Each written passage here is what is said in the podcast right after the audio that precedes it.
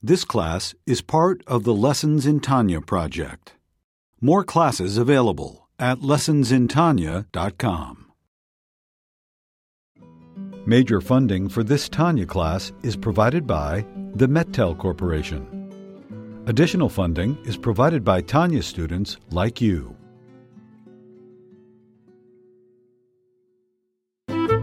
Lessons in Tanya. The Tanya of Rabbi Schneur Zalman of Liadi, taught by Rabbi Ben Zion Krasniansky. Tanya's text elucidated by Rabbi Yosef Weinberg.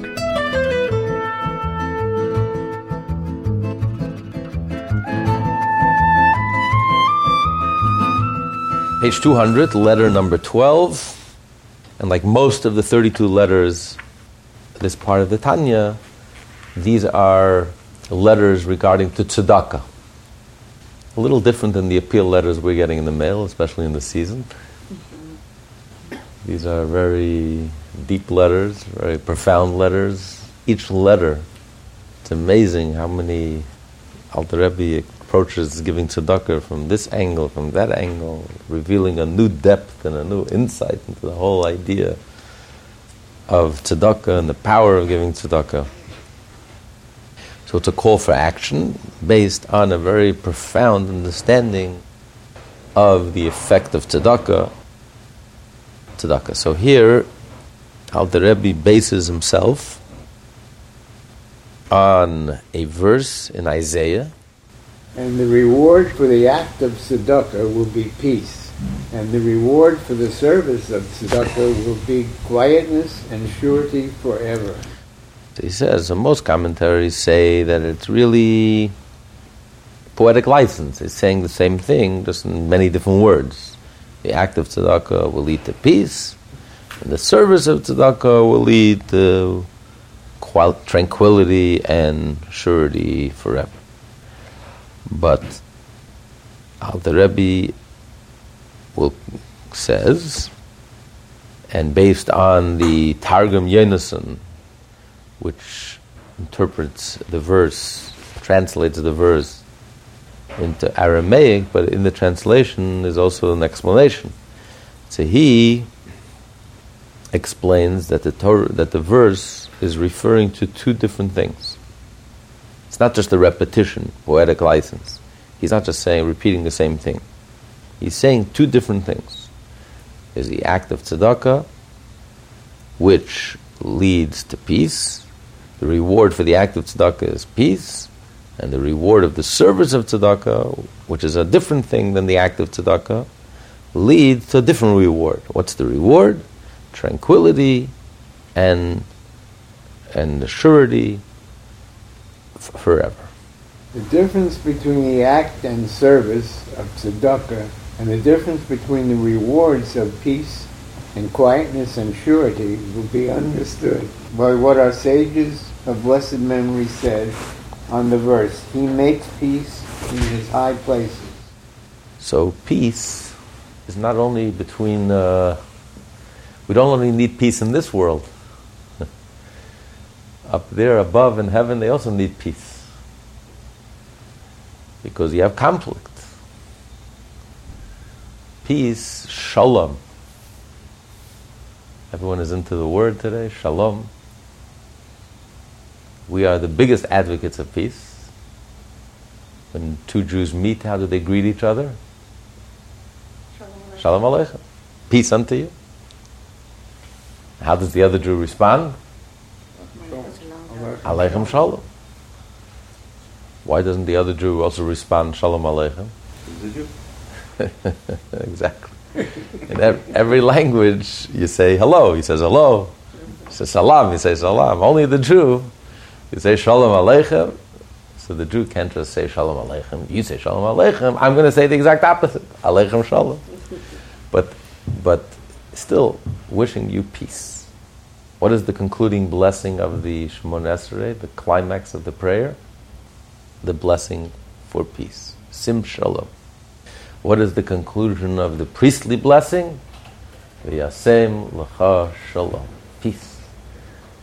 If there's peace, there's everything. If there is no peace, there's nothing. The whole entire Torah was given in order to bring peace. So we are the biggest advocates of peace. But peace is necessary not only in this world,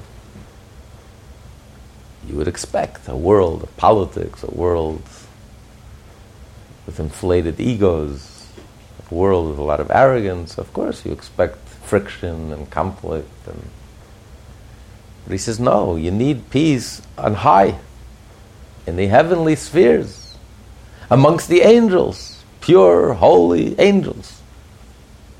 You need peace. Because it's not just politics or ego. Peace, you need peace wherever there's conflict, wherever there are opposites. So it's not only to bridge the gap between two things that have no connection to each other, but how do you bridge the gap between two things that are opposite of each other? God created fire and He created water. They're opposites. It's not one is bad and one is good. They're both good. Fire is good and water is good.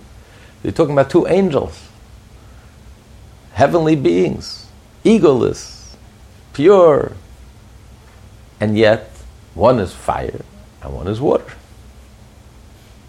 You have opposites. And God created the world in such a way that the two don't, don't go together. Just like you have in this world, you have animals that are very cruel. The raven is very cruel, even to its own kind, to its own children.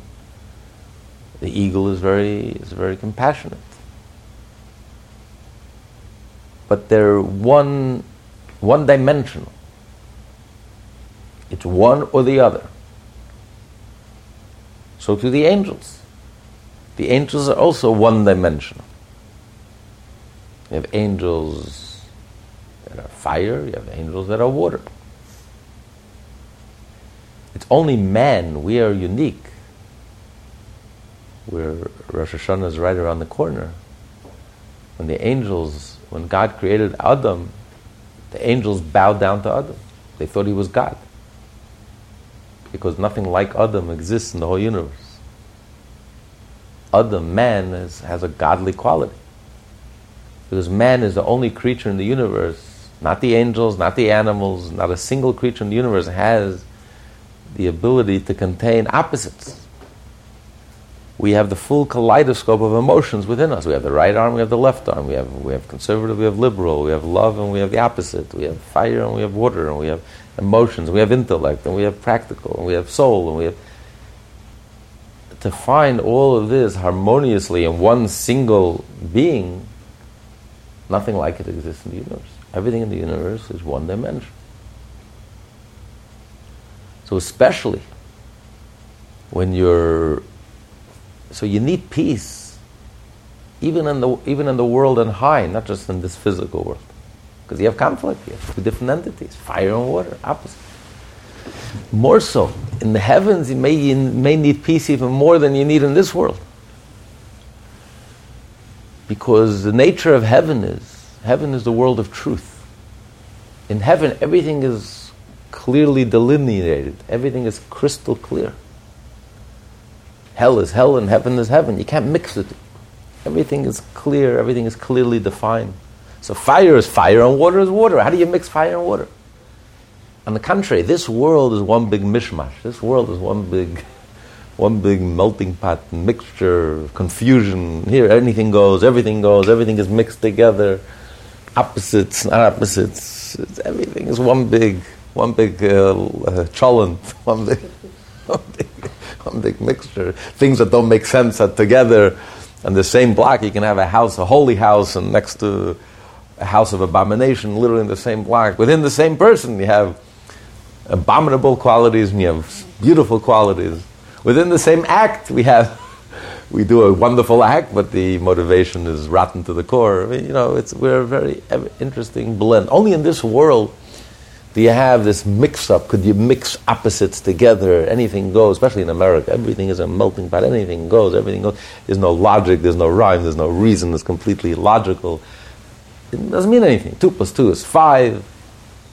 As long as you have the right. Uh, PR, you can convince anyone to do it five and make it very popular. I mean, but in a, in, a, in, a, in a true world, in a genuine world, in heaven, you can't play games. It's a world of truth. Everything is clear. So fire is fire and water is water. How do you mix the two? How can you make peace? Fire and water. You know, only in America could you have make a thousand separations. You can have Jews for J. Only in America. Jews for J makes as much sense as uh, vegetarians for meat.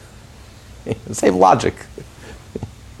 but you say it with a straight face and you say it long enough and you have a nice commercial going along with it.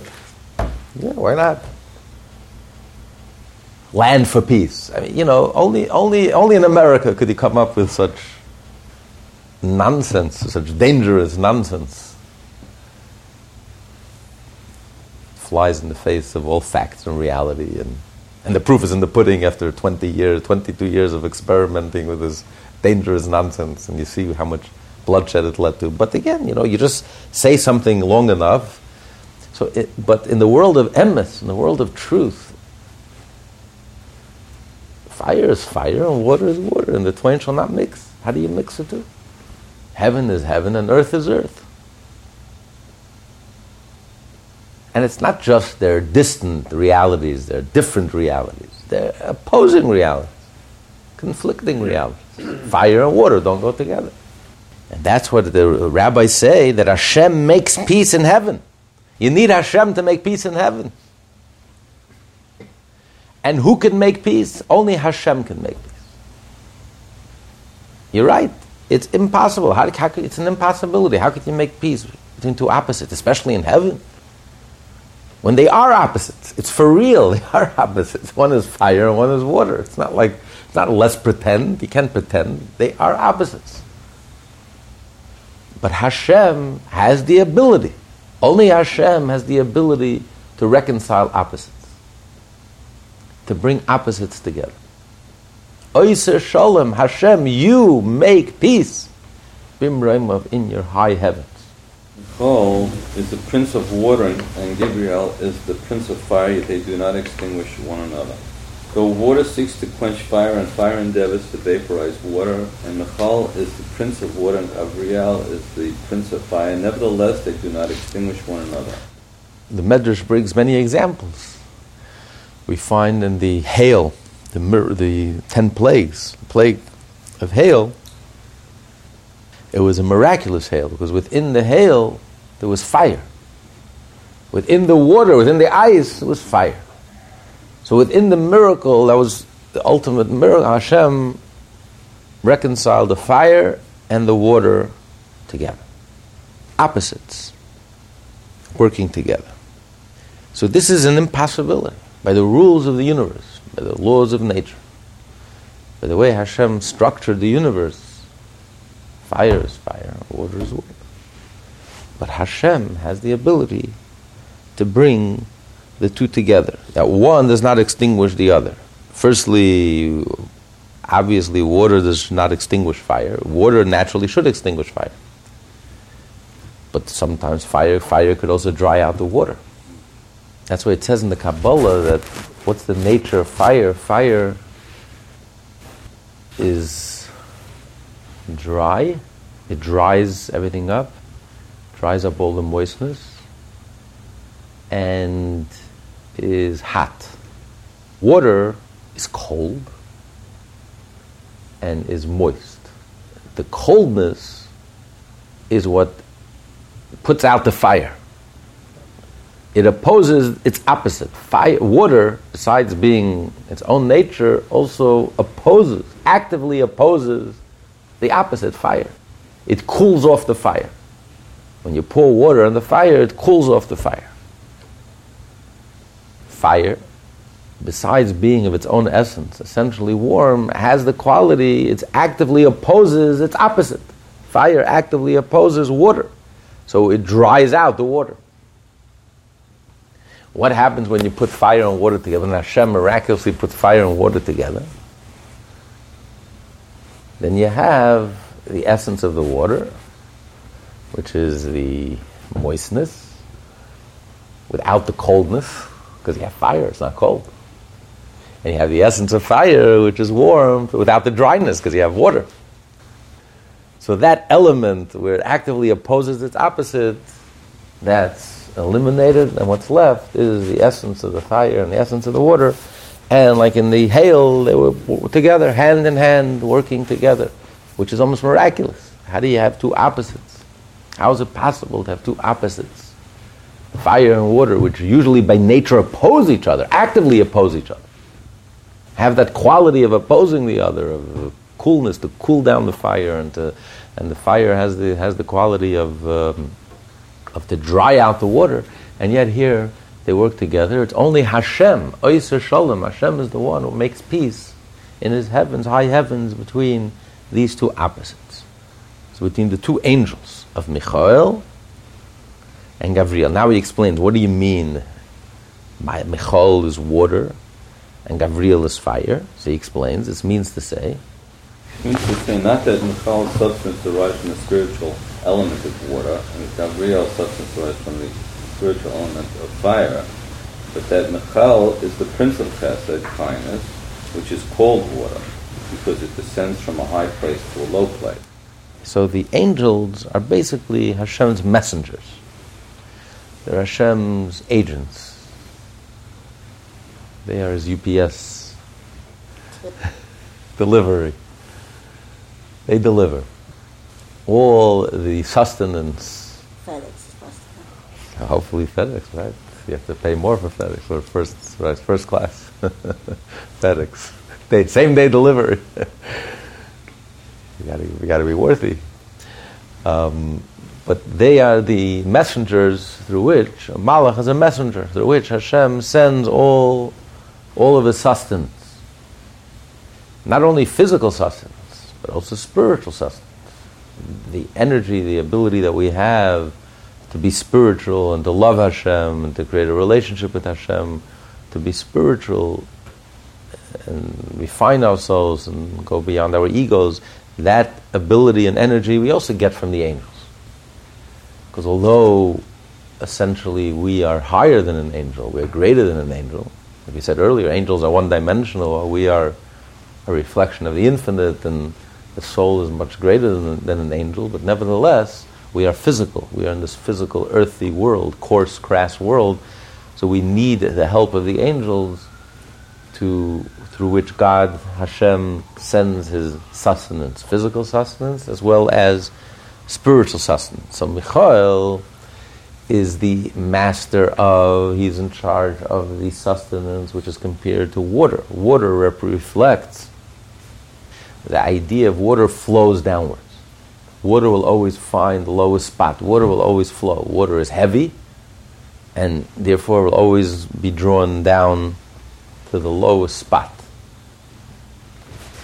Versus fire is very light, and fire jumps up. Fire goes in the opposite direction of water. Fire tries to uh, to go up and is drawn above.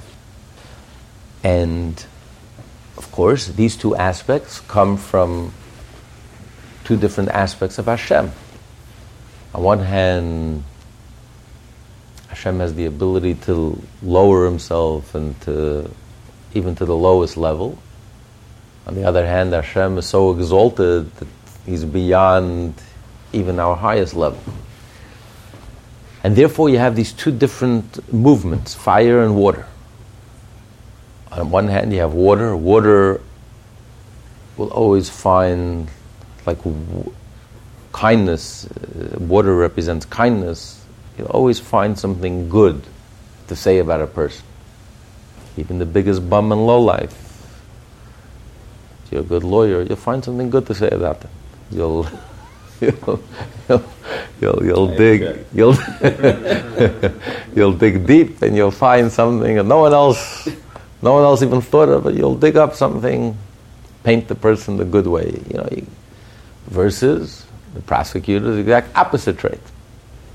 Gevura, strength, is to restrain, to hold back, find reasons why not to give, why the person doesn't deserve it, why the person Kindness is, it doesn't matter, you deserve it, you don't deserve I'm a liberal, I want to give. You don't deserve, you don't deserve. Let's just give, no questions asked. A conservative is the exact opposite. You know, I'm just giving, I'm not giving indiscriminately. The person has to earn it, the person has to deserve it, the person has to be worthy. And you become so strict that nobody is worthy and nobody is good enough. And you can find fault in everyone and you can criticize anyone. And even the greatest angel, you'll find criticism if you like. And even the most of the greatest saint, you'll find that they're human and you can find a wart somewhere and you can find some defect. He's not 100% perfect, maybe he's only 99.9.9% perfect, and you already find fault in him and criticize him, and he's not worthy, he's not good enough. So, on one hand, we have these two impulses. There's the impulse of giving, like water, you just want to give, and give generously and indiscriminately, and just give. Then you have another part that you have the accelerator, and you have the brake. Wait a minute, stop. Create a limit, a boundary. Don't just give. It's not cheap. It's not free for all. Did you deserve it? Have you earned it? Why should I give you? And you create all these barriers and boundaries. So you have these two different impulses, and these two impulses run throughout the universe. You have the right side, the right arm, and the lefties. The righties and the lefties. The right arm and the left arm. The right arm is kind and generous, and the left arm is very tough and demanding. It's amazing how actually here in politics everything has become crossed. The left has become stands for the liberals and the right stands for the conservative. It's really it's the right impulse which is really kind and generous and giving, and it's the left impulse that's really tough and so it's somehow the signals have become crossed. Maybe that's why everything is so messed up. on the right there's nothing left, and on the left there's no, nothing is right. you know. um, so Michael is the master. He is the one who represents everything in the universe that's flowing, that's giving, that represents kindness, generosity, and the will to give. And then you have Gavriel represents the energy of gevura, of restraint, boundaries, strictness. You have to jump over 10 hoops. You want to get something? Prove it. Prove yourself. One test after another test. It's like, it's, it's, it's a test. If you're tough enough, you have to be so special. You have to, you know, you have to pass through, to belong to the special forces. You have to pass through so many tests. Otherwise, you're out of here. You're not, you know, it's not for everyone. It's, too cheap. It's, it has to have value. It has no value. If it's open to everyone and anything goes and anyone goes, it's not. You have to restraint and limits and. So it's two different impulses, two different energies, two opposite energies, fire and water, two opposites. So on every level, it represents two opposites. From the physical fire and water to what they represent kindness, liberalism, and restraint, and strictness, and toughness and all the way to the heavenly source, which is the angel of Michal and the angel of Gabriel. In spiritual terms, this descent means bestowal and diffusion of the divine life force from the higher to the lower worlds. Fire, whose nature is to soar aloft, represents spiritually the thrust of Gevura, severity, and the upward withdrawal of the flow of life force in order not to bestow it except by way of an intense and immense contraction. Now, these attributes are in conflict. Chesed representing unlimited effusion and Gevura representing limitation and contraction, but only when they are in their pristine state as attributes. That's why they're called midos. In Hebrew, they're called midos, attributes. Midah comes from the word limit. So it's when they are in their own natural state, clearly defined, when they're clearly defined, then yes, everything in the world breaks down. Guilty, not guilty.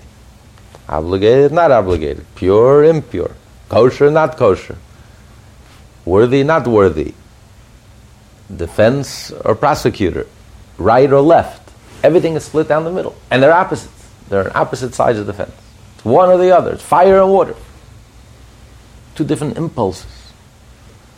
That's why it's interesting when you see a liberal and conservative arguing, you have to realize that it's, it's, they're coming from two different, it's not one is right and one is wrong. They're coming from two different, the whole underlying assumptions, the whole underlying viewpoint of life is different. Hillel and Shammai, they're looking at life differently, looking at the same reality. One sees the half cup, the cup is half empty, and one sees the half, the cup is half full. It was one right and one wrong, they're both right. But it's two different perspectives. I'm looking at the world. I'm looking at the world from the top down. I'm looking at the world from the bottom up. I'm seeing two different realities. I'm looking at a trunk of gold, and what, what am I seeing? One person sees the gold, and one person sees the schmutz. I have to get rid of the schmutz. Let's, let's clean it and purify it, and let's, let's even the tiniest bit of dust disturbs me. The other person, the liberal, sees, sees the gold.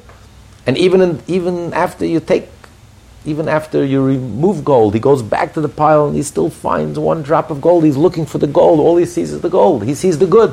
One person sees the good in everyone. He doesn't see anything negative. He's the kind person, the water. One person, all he can see, all he can focus on is the negative. That's not good enough. It's not deep enough. It's not authentic enough. It's not genuine enough. It's too artificial. It's too superficial. Too, too the same reality. One person sees the good in everything, even the least likely places he would never suspect, and yet he comes up with a gem, finds something good to say, something really good. Like Ablevi Baditcher always point out something good. Even the biggest bum in low life, he found something good to say. You know, the famous story, he sees uh, someone in his tallis and tefillin, he's, while he's wearing his tallis and tefillin, he's polishing his wagon.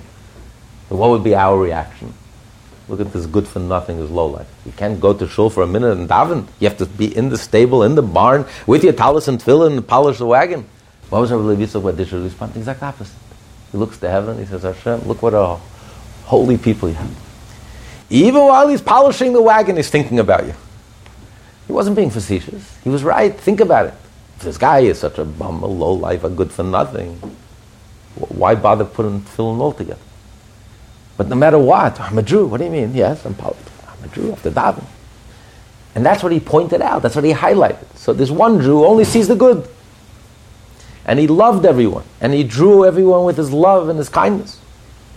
And you have another Jew, the Kotzker Rebbe, who terrified everyone.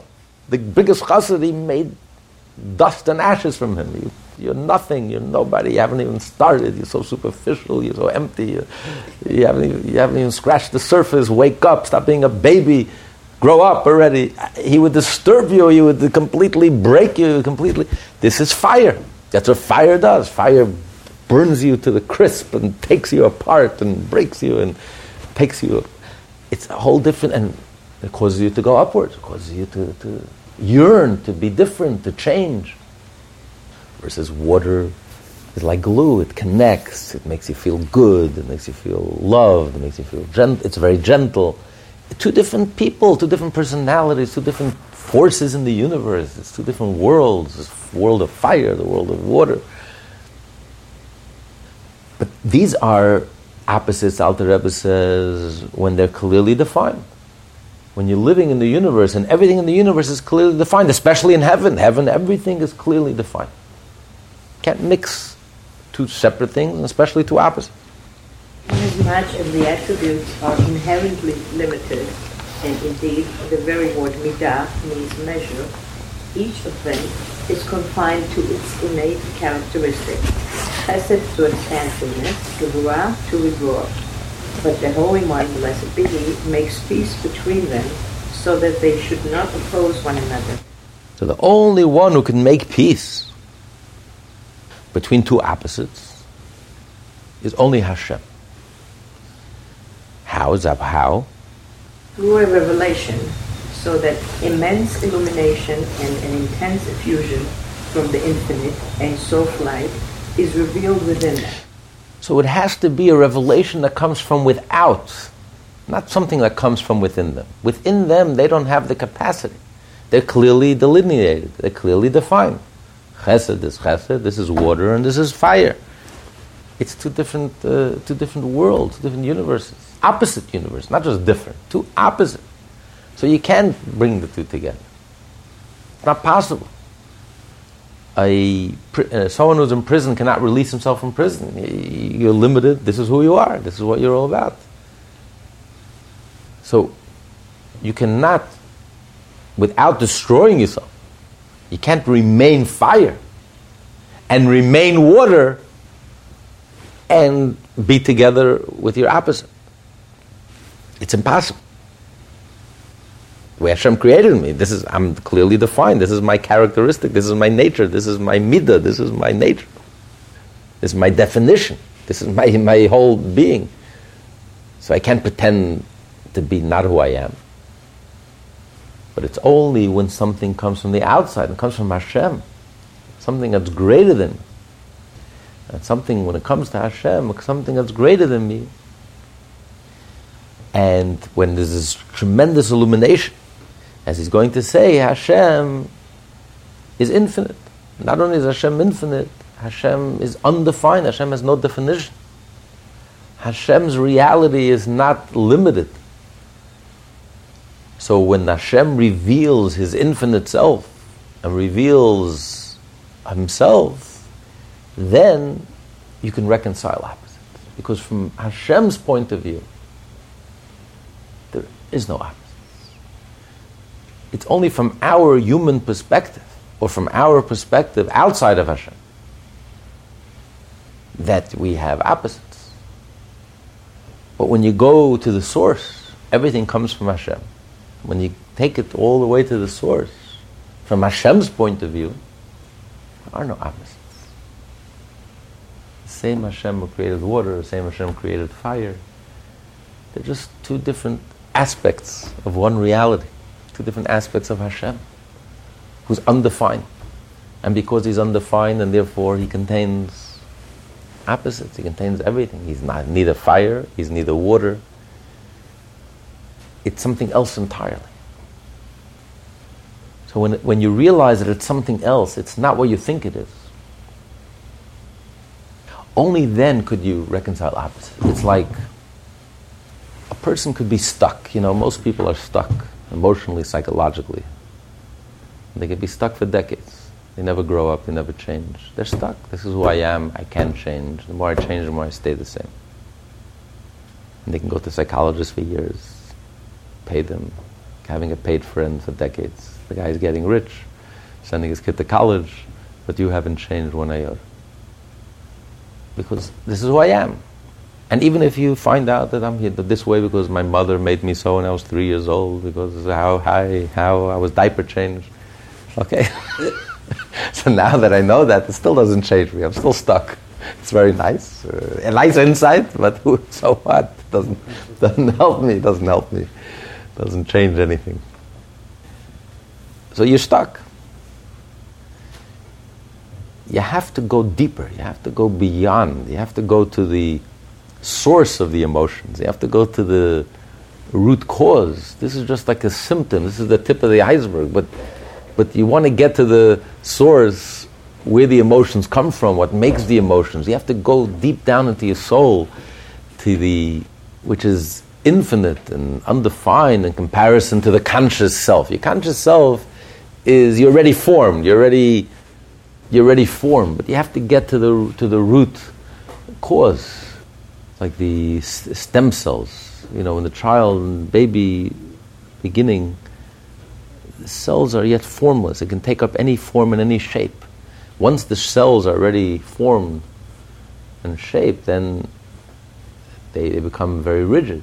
Today, they've actually found a way to take an adult cell and to coax it back into the first stage of a stem cell to get it to grow and to change, which is really a tremendous, tremendous breakthrough, which can lead to tremendous cures. And you have to go. You can't work on the surface. On the surface, on the conscious level, everything is rigid, everything is a midah, everything is defined, everything is delineated, everything is it's it's already formed.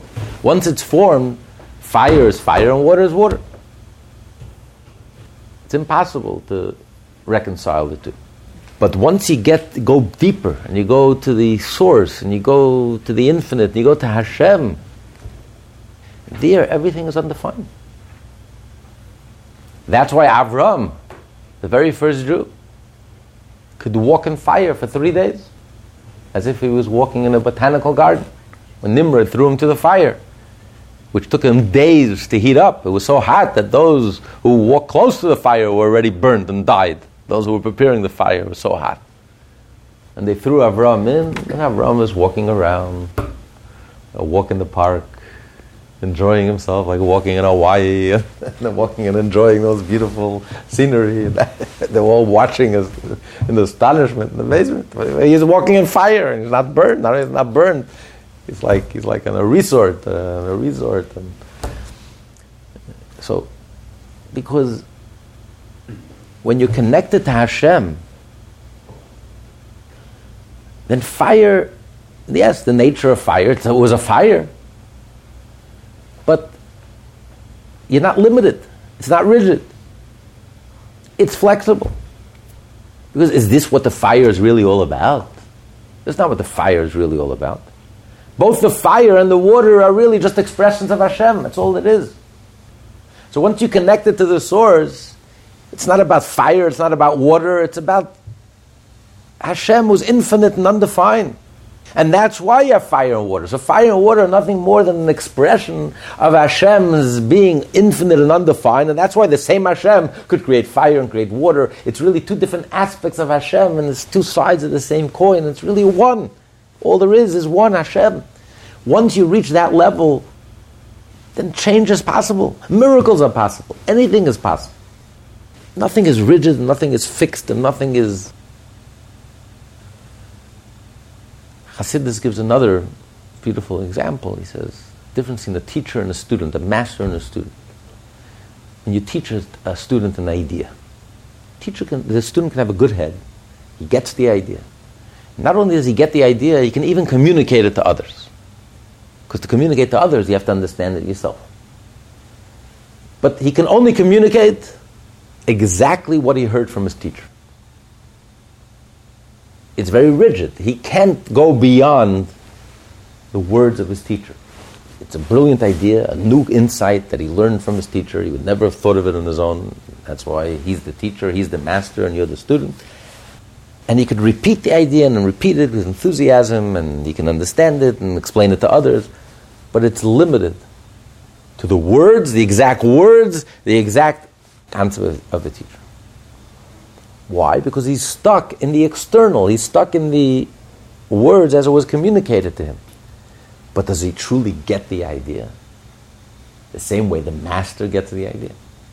The master who mastered the idea is not limited to these words. He can explain the same concept in a thousand ways from this angle, from that angle, from this angle, in ways you would never expect, using parables that seem you don't see the connection, then you see the idea and you find the same idea in many, many different situations. He's completely flexible because he mastered the idea. Once he mastered the idea, the words are nothing. The words are just are just a tool, and I can use these words, and I can strip it from the words, and use a parable, and use a simile, and use these words, and come from this angle, from that angle because you master the idea. You're not rigid. But if you don't really master the idea,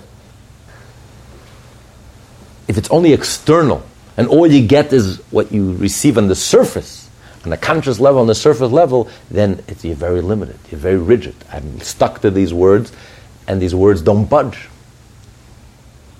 And the same as nature. God created this world of nature with His words. The whole world was created with His words. We are stuck within those words. To us, the world of nature is very rigid we are stuck. The words are defined, nature is nature, and you can't budge. But the moment you go a little deeper than nature, you live a life that's a little deeper than nature. You don't just follow your own nature, you don't just follow your own urges, you don't just follow your own instincts, you don't live like an animal. But you live, you live with faith in Hashem, and you live, you follow the Torah, and you do the mitzvot, and you live connected with Hashem. You lift yourself above nature like Avram Avinu lifted himself above nature. Nature is not rigid anymore. That's why the Jewish people are the people of miracles. Our whole being is a miracle. Our whole existence is a miracle. Because we're plugged in, we're connected with Hashem. Nature, what is nature? We don't know what nature is. Nature, our nature is miraculous. That's our nature. Nature, we're not limited to nature. Nature, we're not in, we don't have that rigidity. Because we don't look, we look at this world as just words. What's in the content of the words? We connect with the content of the word. The content of the word is Hashem who's speaking the words. We connect with the speaker. When you're connected with the speaker and your whole life is connected with the speaker, with Hashem, through davening and through tefillin and through mitzvahs and through lighting the candles and keeping Shabbos and studying Hashem's Torah. Nature, what does nature have to do with anything?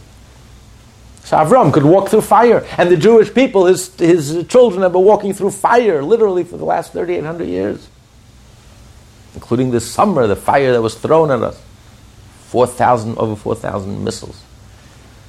And miraculously, hardly scathed.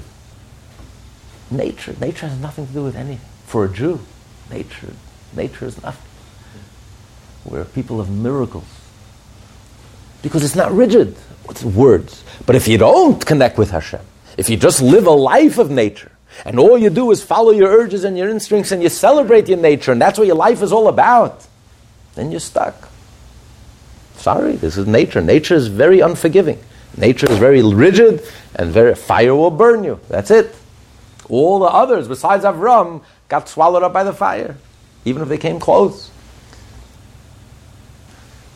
So when you live a midah, when you're looking at it, a midah means on the conscious level, on the surface, on the, on the external level, everything is delineated, everything is defined, and fire is fire, and water is water, and they're two opposites.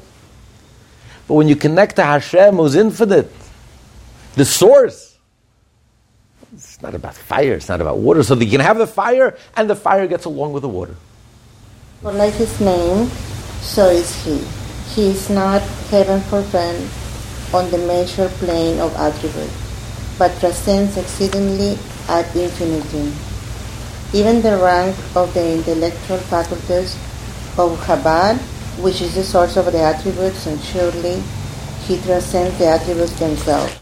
Not only does, does he transcend the emotional attributes, Hashem even transcends the source of the emotional attributes, which is Chabad, wisdom, understanding, and knowledge. Because again, the conscious mind is also very limited. The conscious mind is the source of the emotions. The conscious mind also thinks in very delineated, very defined ways. It's right or it's wrong, it's this or it's that. But the truth is, if you go deeper, if you go to the subconscious level, it's, it's, it's a whole different perception of reality, it's a whole different experience of reality. When you experience reality, seemingly opposites come together ideas are flexible. It's not so rigid. It's not this or that.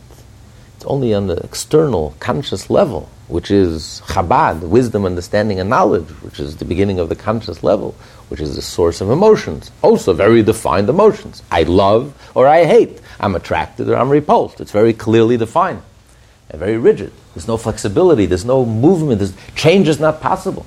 But once you go deeper and you go to the source of emotions and the source of ideas and the source of intellect within the soul, which is the subconscious level, which is the undefined level, then suddenly things can shift, things can change, there could be movement. You're not stuck. And then what appears to be opposites could be reconciled and work together harmoniously.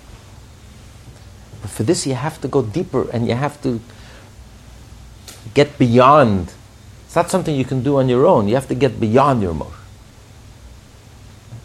For this, you have to reach a very high level of, of egolessness. You have to get out of yourself. Because as long as you're into yourself, then you're very rigid. If you don't create a distance, a space, a separation, an opening, then you can't let the infinite in. You can't, you can't then you remain stuck. You have to distance yourself, you have to get out of yourself, you have to forget about yourself and allow, create a space to allow the infinite, an opening to allow the infinite. When you allow this light, this infinite light and infinite reality, which is the source of, of all reality, then there could be movement, there could be change, there could be opposites together because it's a whole different experience of reality. It's like a difference in experience, experiencing, or understanding. You can understand, you can be brilliant, you can be, be wise, you can be understanding, you can be knowledgeable, but it's all in your brain. It's abstract. All in your head. And you can even feel, but a feeling also could be pretty external and superficial. I love, I hate. versus experience. When you experience, it's your neshama, it's your soul. It's a whole different ballgame. It's not, it's not even close. It's, it's, it's a whole different experience. It's, it's experiencing is with your whole being. It's suddenly the idea is not just an abstract idea. Suddenly the idea comes alive. The emotion comes alive. It's like the external conscious emotions are almost cartoons in comparison, cartoonish in comparison to real deep experience that engages you, every fiber of your being and every bone in your body and your whole being. There's a depth to experience, there, there, there's a reality to it. And in experience, you can experience opposites, and, and, and it all comes together in, in, a, in a blends together in a very harmonious way, and there's movement and flexibility and change, and it's alive this can only come from above. It can only come when you get beyond yourself, beyond your midah, beyond your limitation and rigidity and self-definition, and that takes a certain level of egolessness to merit such a revelation. You have to get beyond yourself to create a space. Most people go through their entire life and never once create a space, an empty space all of creation, in order to create, Hashem first created an empty space. Hashem removed himself. And then he created an empty space, so to speak. And in the space is a whole universe. He created a whole universe. If he didn't create this empty space, there would be no room for us, for this universe. And vice versa. We have to create an empty space. We have to remove ourselves, just like Hashem, so to speak, removed himself. We have to remove ourselves to create an empty space to allow Hashem inside our lives. If you don't create an empty space, you don't allow Hashem into your life, and all you're stuck with is nature, rigidity, everything is rigid, everything is square, everything is clearly defined, and then there's no change, no movement, definitely no miracles. And then we're stuck. But when you allow Hashem, then you create that space, you remove yourself and create that space, you allow Hashem into your life then anything could happen. Not only is change possible, but opposites could be reconciled. Fire and water come together, harmonious. And then, when Hashem, infinite light, is revealed within the attributes, the opposite attributes of Michael and Gabriel are absorbed in their source and root, and they become truly unified. Unified in his high light, which radiates to them in a manifest way. So once you reveal the source of Michael and Gabriel, you reveal the source of fire and water, you reveal Hashem, Hashem's infinite light, their opposites are reconciled. There are no opposites. Then suddenly Michael and Gabriel are working together harmoniously. The hail together with the, the ice, the fire and the hail, everything works together. There's no opposites. Avram could walk, could walk through, uh, walk through the fire without burning, opposites are, are reconciled. Once their individuality is nullified, they no longer oppose each other. By way of analogy, the intense enmity of two high officials dissolves in the presence of their sovereign into friendship. It is because of their point, a joint nullification before the king, that this unity comes about so too the defined bounds of the various attributes dissipate in the face of the limitless revelation of the infinite light. So he uses a very practical example. You have two ministers, opposites, opposite natures, tendencies, can't stand each other. Two power, ego, power, powerful people, ministers, they're running the country. And yet when they come before the king, all the differences melt away. And suddenly they work together. What happened? What happened when they came for the king? before they couldn't speak to each other? We're not on speaking terms. This one couldn't stand the other one. This one opposites. Fire and water. Their egos dissipated. Because when you're standing in front of the king, when you're sitting in your office and you're the powerful minister of this and he's the powerful minister of that, two different forces and sometimes competing forces. And even even by the way, legitimately. It's not only arrogance and ego. Right now in Israel is a big debate. The Minister of Defense is pushing we need more money for defense. You have another minister, the Minister of, of, of, of Humanitarian, uh, the Social Services, uh, the economy. He says it's going to hurt the economy. The Minister of Social Services says, well, we have to spend money. Each minister has to represent their interest, is looking out for their interest, and they're supposed to fight. I mean, if every minister, he has to look out and, and for his interest, for the interest that he represents. It says for the best of the country, we have to spend more money on, on, on humanitarian purposes. And the Minister of Defense pointed out, said, listen, it's very nice, but if we're not going to have a country, if we don't defend ourselves, there won't be anyone to service. So we have to spend, and the other Minister of Finance says, we're going to go bankrupt, then... So it's not necessarily that it's a, it's, they're doing their job. So you have these powerful ministers, capable ministers. Each one represents their part of the of the country that they have to represent, and they're representing it honestly and to the best of their ability. And they clash, huge clashes, till they come before the king. When they come before the king, they remember there's one king. It's one country. It's different aspects of one reality the king embodies, it's a single, we're not, it's not, it's like the right arm and the left arm. It's just two different parts of one organism, of one healthy organism. So suddenly, the right arm doesn't fight with the left arm, the left arm doesn't fight with the right arm, and, and, and he creates complete harmony and they work together. He reminds them that there's something deeper, there's something greater. When every minister is stuck in his office, that becomes his whole world. He forgets it is a bigger picture. His world is finance. That's all he thinks about 24 7. He's not worried about anything else, doesn't know about anything else. The defense minister, his universe is defense, military. He doesn't think about anything else. But a country is multidimensional. A country is not just about defense. A country is not just about finance. And a country is not just, it's also about kindness and compassion.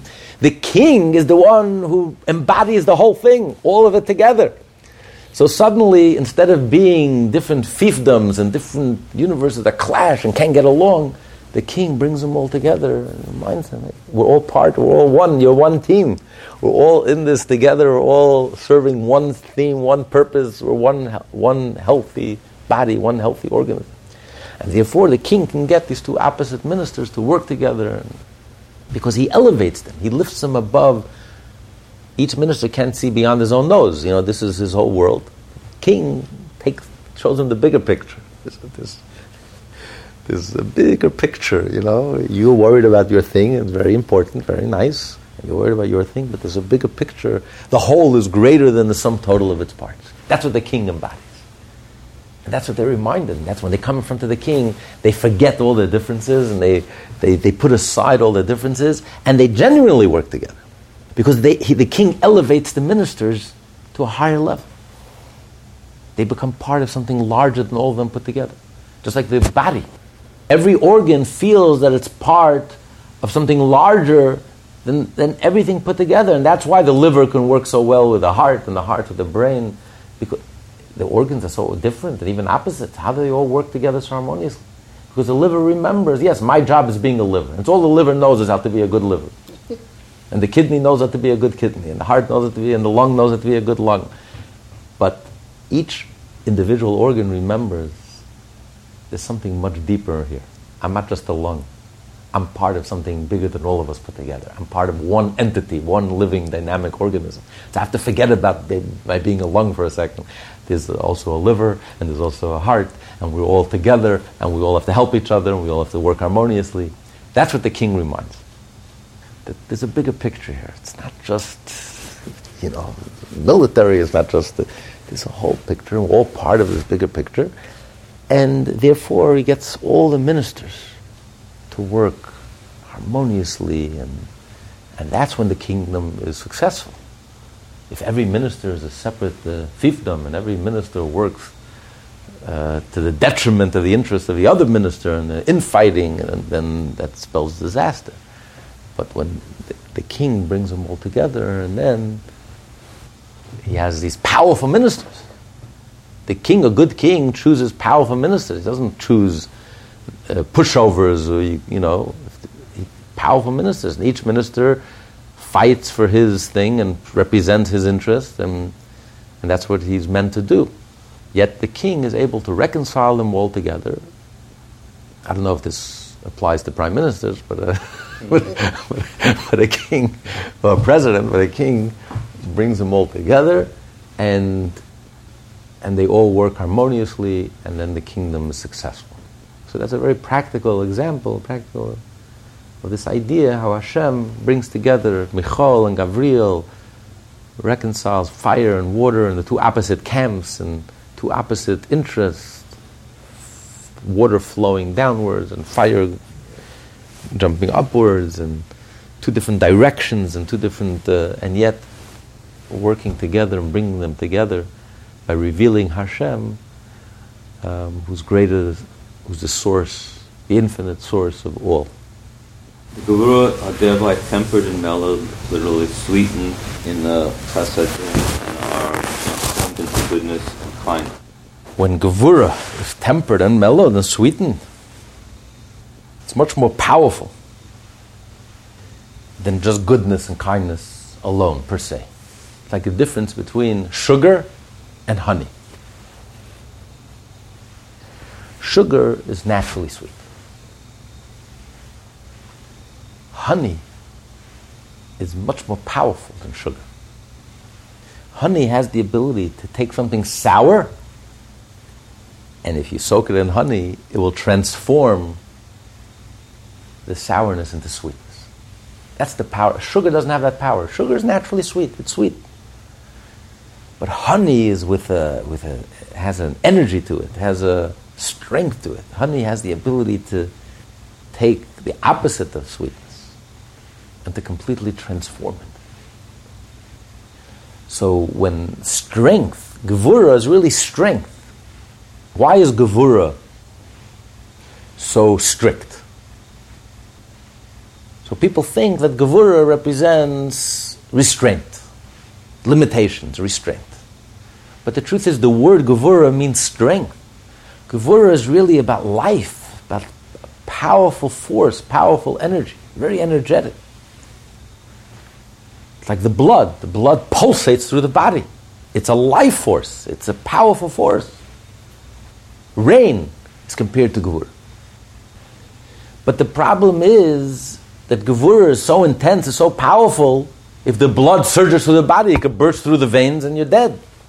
So it has to be limited. You have to have the veins to make sure the blood doesn't go out of the vein and courses, it has to have a vessel. If it doesn't have a proper vessel to contain it, it becomes a destructive force, just like rain. The miracle of rain is rain has to be divided. Hashem made rain, divided it, gevura, restrained it, limited it into drops. What do you gain by, by making rain into drops? Exactly, you get the exact same amount of rain, whether it comes in drops or it came in one big sheet of rain. The difference is if it came in one big sheet of rain, we would all drown, the world would be destroyed, this world would be flooded, we couldn't survive. So because Gevura is so powerful, because the surge of energy is so intense and so powerful, it needs to be contained. It needs to be limited. Because otherwise it would destroy you. That's why it's so judgmental, that's why it's so exacting, that's why it's so precise. Are you worthy? You're not worthy. Because it's too powerful. If you're not worthy, if you're not a vessel, if you're not a vehicle, it'll just destroy you. It's not going to do you any good. So Gevura is not about negative, it's not about holding back life. Just like in the rain, when Hashem broke the rain into drops, you get the same amount of water. But it's done in a way that's gentle, that we can receive it. It's broken down into pieces in a way that we can handle it. It's like a teacher, a good teacher. He can't overwhelm the students with information. He'll overwhelm the students with information like a sheet of rain. He'll just overwhelm them. He'll fry their brains. He has to break it down into small little pieces. They can chew on one little piece at a time. Like baby, cut it down. Baby food. Have a little piece here, a little piece there. So you're giving him, you want to give. Gevura is about giving. Gevura is not about restraining, holding back and it's giving with an intensity, with a, with a warmth, with a, with, a, with a powerful impetus. But because it's so powerful, that's why it has to be restrained, it has to be limited, and you have to be very careful. You have to be worthy, otherwise it's going to destroy you. Otherwise, it'll just, it'll just burn out. It'll just, uh, there'll be a power surge, and it'll just it'll just short, it'll short the system. So powerful. So that's what Gevura is. So he says, so when you're able to, to mix the water with the fire, you're able to mix the kindness with the Gevura, then you have, it's like honey, then you have the sweetness that you get from Gevura is much more powerful. It's a powerful sweetness. Sweetness on its own, sugar is limited. It's sweet, but it doesn't have the power to take something sour and turn it into sweet. But honey has the power, the energy, the force. Has that life force, that vitality, that vigor, that, that it's alive, pulsating with life. It has the ability to take the sourness and turn it into sweetness. Like a person, take two people. One person is naturally kind, naturally nice. Just nice. They were born that way. Nice, sweet, gentle, refined. Take a person versus a person who's naturally mean, atrocious, horrible, biting, nasty, cutting. But he worked on himself.